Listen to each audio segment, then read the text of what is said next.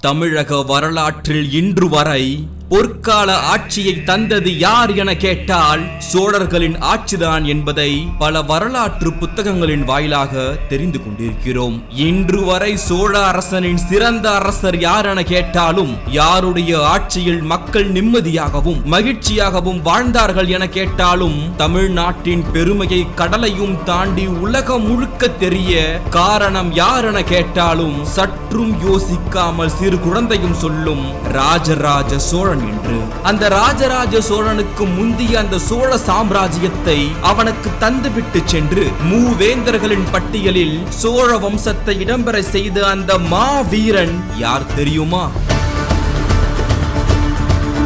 குறுநில பகுதிகளாக அதாவது சிறு சிறு பகுதிகளை ஆங்காங்கே ஆட்சி செய்து வந்த சோழர்கள் எப்படி ஒரு சாம்ராஜ்யத்தை உருவாக்கினார்கள்? அதற்கான விதையை போட்டவன் யார் என்ற கேள்விக்கெல்லாம் பதிலாக ஒருவன் இருக்கிறான் அவன் இல்லை என்றால் இந்த சோழ சாம்ராஜ்யம் ஒரு குறுநில அரசாகவே இருந்து மடிந்து போயிருக்கும். அல்லது வரலாற்றில் இப்படி புகழும்படியான ஒரு சாம்ராஜ்யத்தை உருவாக்கும்படியான சூழ்நிலை உருவாகாமல் போயிருக்கும். ஆயிரம் ஆயிரம் ஆண்டுகள் கடந்தும் சோழர்களை பற்றி நாம் பேச காரணமாக இருந்த அந்த ஒரு அரசன் யார்? அவன் செய்த சாதனைகள் என்ன?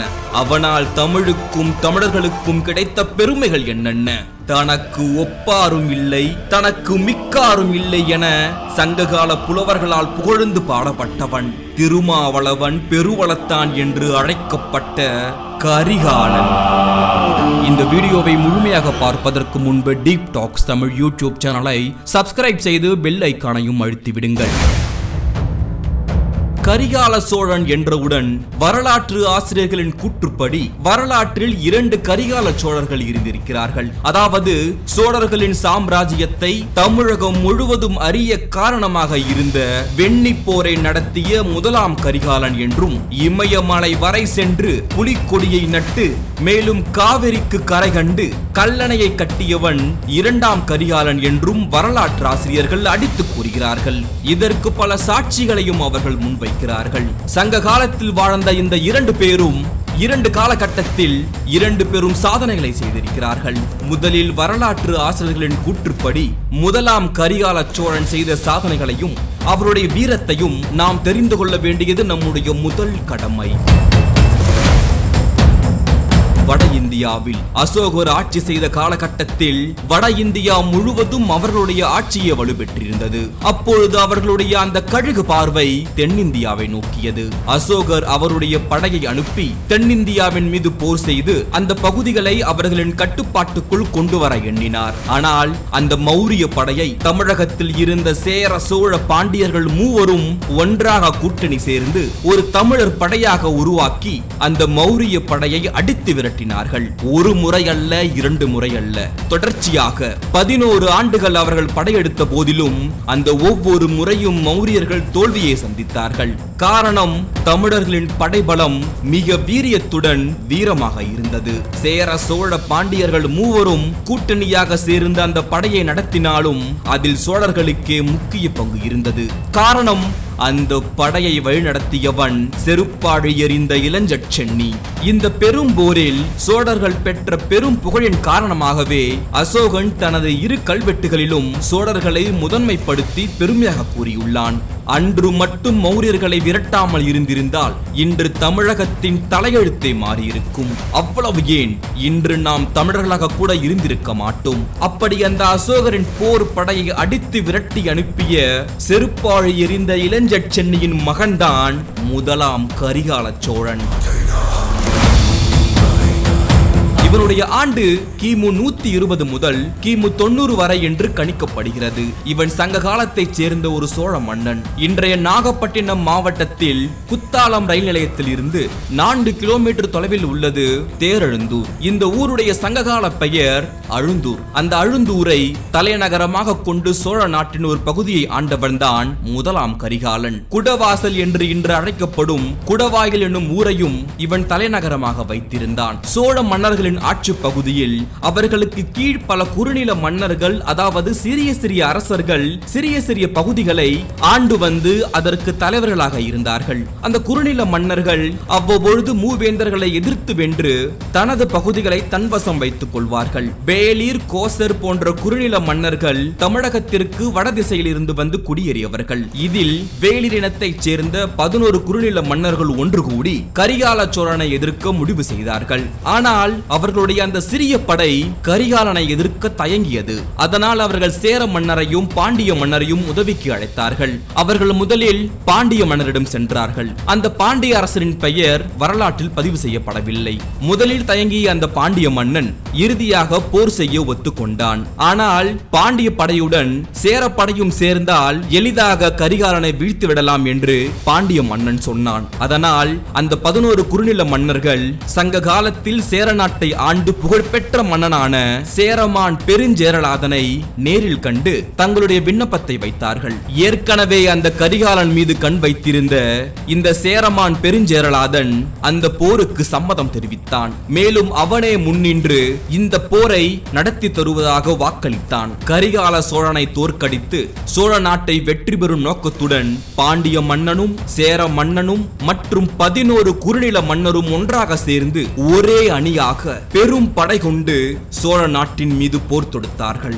வெண்ணி பரந்தலை என்னும் இடத்தில் அந்த போர் நடந்தது. அதிக படைபலம் கொண்டு சென்றால் அந்த கரிகால சோழனை எளிதாக போரில் வென்றுவிடலாம் என்று எண்ணி போர் தொடுத்த அத்தனை பேரையும் அவர்களுடைய பெரும் படையையும் கரிகால சோழன் நிர்மூலமாக்கி அந்த போரில் வெற்றி வாகை சூடினான். கரிகால சோழன் முதலில் இந்த போருக்கு காரணமாக இருந்த அந்த பதினோரு குறுநில மன்னர்களை வென்றான். அதன் பிறகு பாண்டிய படையை அடித்து நொறுக்கினான். இறுதியாகத்தான் சேர படைக்குள் புகுந்தான். கரிகால சோழனை எதிர்த்து போரிட்ட சேர மன்னன் சேரமான் பெருஞ்சேரலாதன் ஒரு மாவீரன். பல போர்களை கண்டவன் பல படைகளை நிர்மூலமாக்கியவன். அவனை எதிர்த்து ஒரு சிறியவனாக முதலாம் கரிகாலன் போர் தொடுத்தான். இருவருக்கும் கடுமையான போர் நடைபெற்றது. ஒருவருக்கொருவர் வீரத்தில் குறையாத வீரனாக இருந்தார்கள்.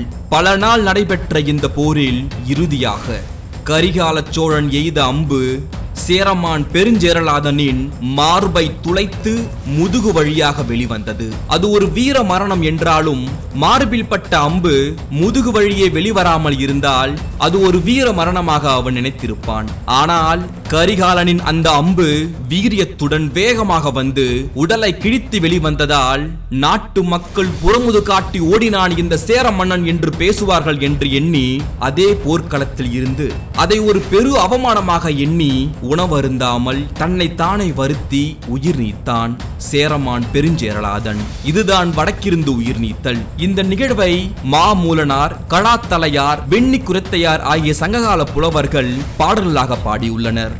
அந்த வெண்ணி போர் மூலமாக பதினோரு குறுநில மன்னர்களையும் பாண்டிய மன்னனையும் சேர மன்னனையும் வென்று சேர சோழ பாண்டியர்களில் சோழர்களே தலைச்சிறந்த மன்னனாக பார்க்கப்பட்டார்கள். கரிகால சோழனை எதிர்த்த அந்த சேர மன்னன் ஒரு பெரு வீரன். அதனால் கரிகால சோழன் சேரமான் பெருஞ்சேரலாதனை அந்த போர்க்களத்தில் வென்றாலும் அதை அவன் கொண்டாடவில்லை. ஏனென்றால் சேரமான் பெருஞ்சேரலாதன் நேரடியாக கரிகாலனை எதிர்க்கவில்லை. அந்த பதினோரு குறுநில மன்னர்களின் தூண்டுதல் தூண்டுதலால் தான் வந்தார்கள். அதனால் அந்த சேர மன்னனுக்கு அந்த பெரும் வீரனுக்கு மரியாதை செலுத்தும் விதமாக கரிகால சோழனின் வெற்றி முரசு முழங்கவில்லை.